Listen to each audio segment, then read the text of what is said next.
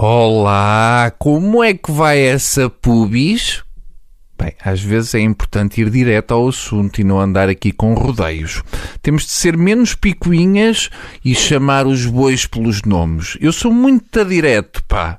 Aliás, o meu maior defeito é a frontalidade. Tipo, eu não consigo não dizer as coisas na cara, estás a perceber? Tipo, a cena fica-me encravada e é mesmo assim, puto, tenho mesmo de deitar a cabra fora, tipo.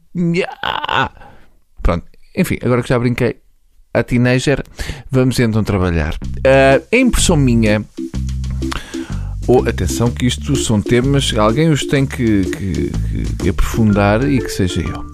A impressão minha, ou o vento é o pior cabeleireiro do mundo. O pior é muito mau. A pessoa arruma o cabelo de determinada forma, sai de casa com o cabelo impecável e só do caminho de casa até ao carro parece que tivemos a creche, o palhaço a fazer presentes do dia do pai na nossa cabeça. Não é preciso tanto. Vamos com calma, vento. Uma pessoa perde a dignidade toda com uma rajada de vento. Toda a autoconfiança vai por água abaixo em menos de dois segundos.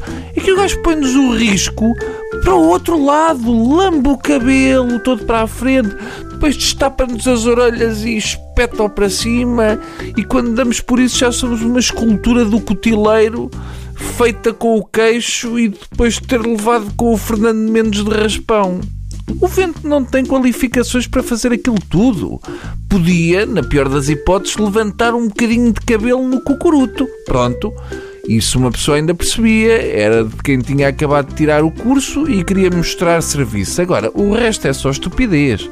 Mas também há coisas boas no meio disto tudo e normalmente elas acontecem nas piores situações. Por exemplo, quando estamos a discutir com alguém que quer manter a pose e de repente leva com uma rajada e fica com a cara coberta de pelo e fica a parecer um gremlin adulto. Isso sim já é um bom serviço, é o chamado serviço público. São pessoas que nunca pensaram começar uma discussão cheia de razão e acabá-la com um gato persa na cara, porque o cabelo fora do sítio faz com que uma pessoa fique com um ar parvo como quando vamos a andar e o vento vem de trás e faz-nos um risco ao meio na nuca e de repente ficamos o Paulo Bento das nucas.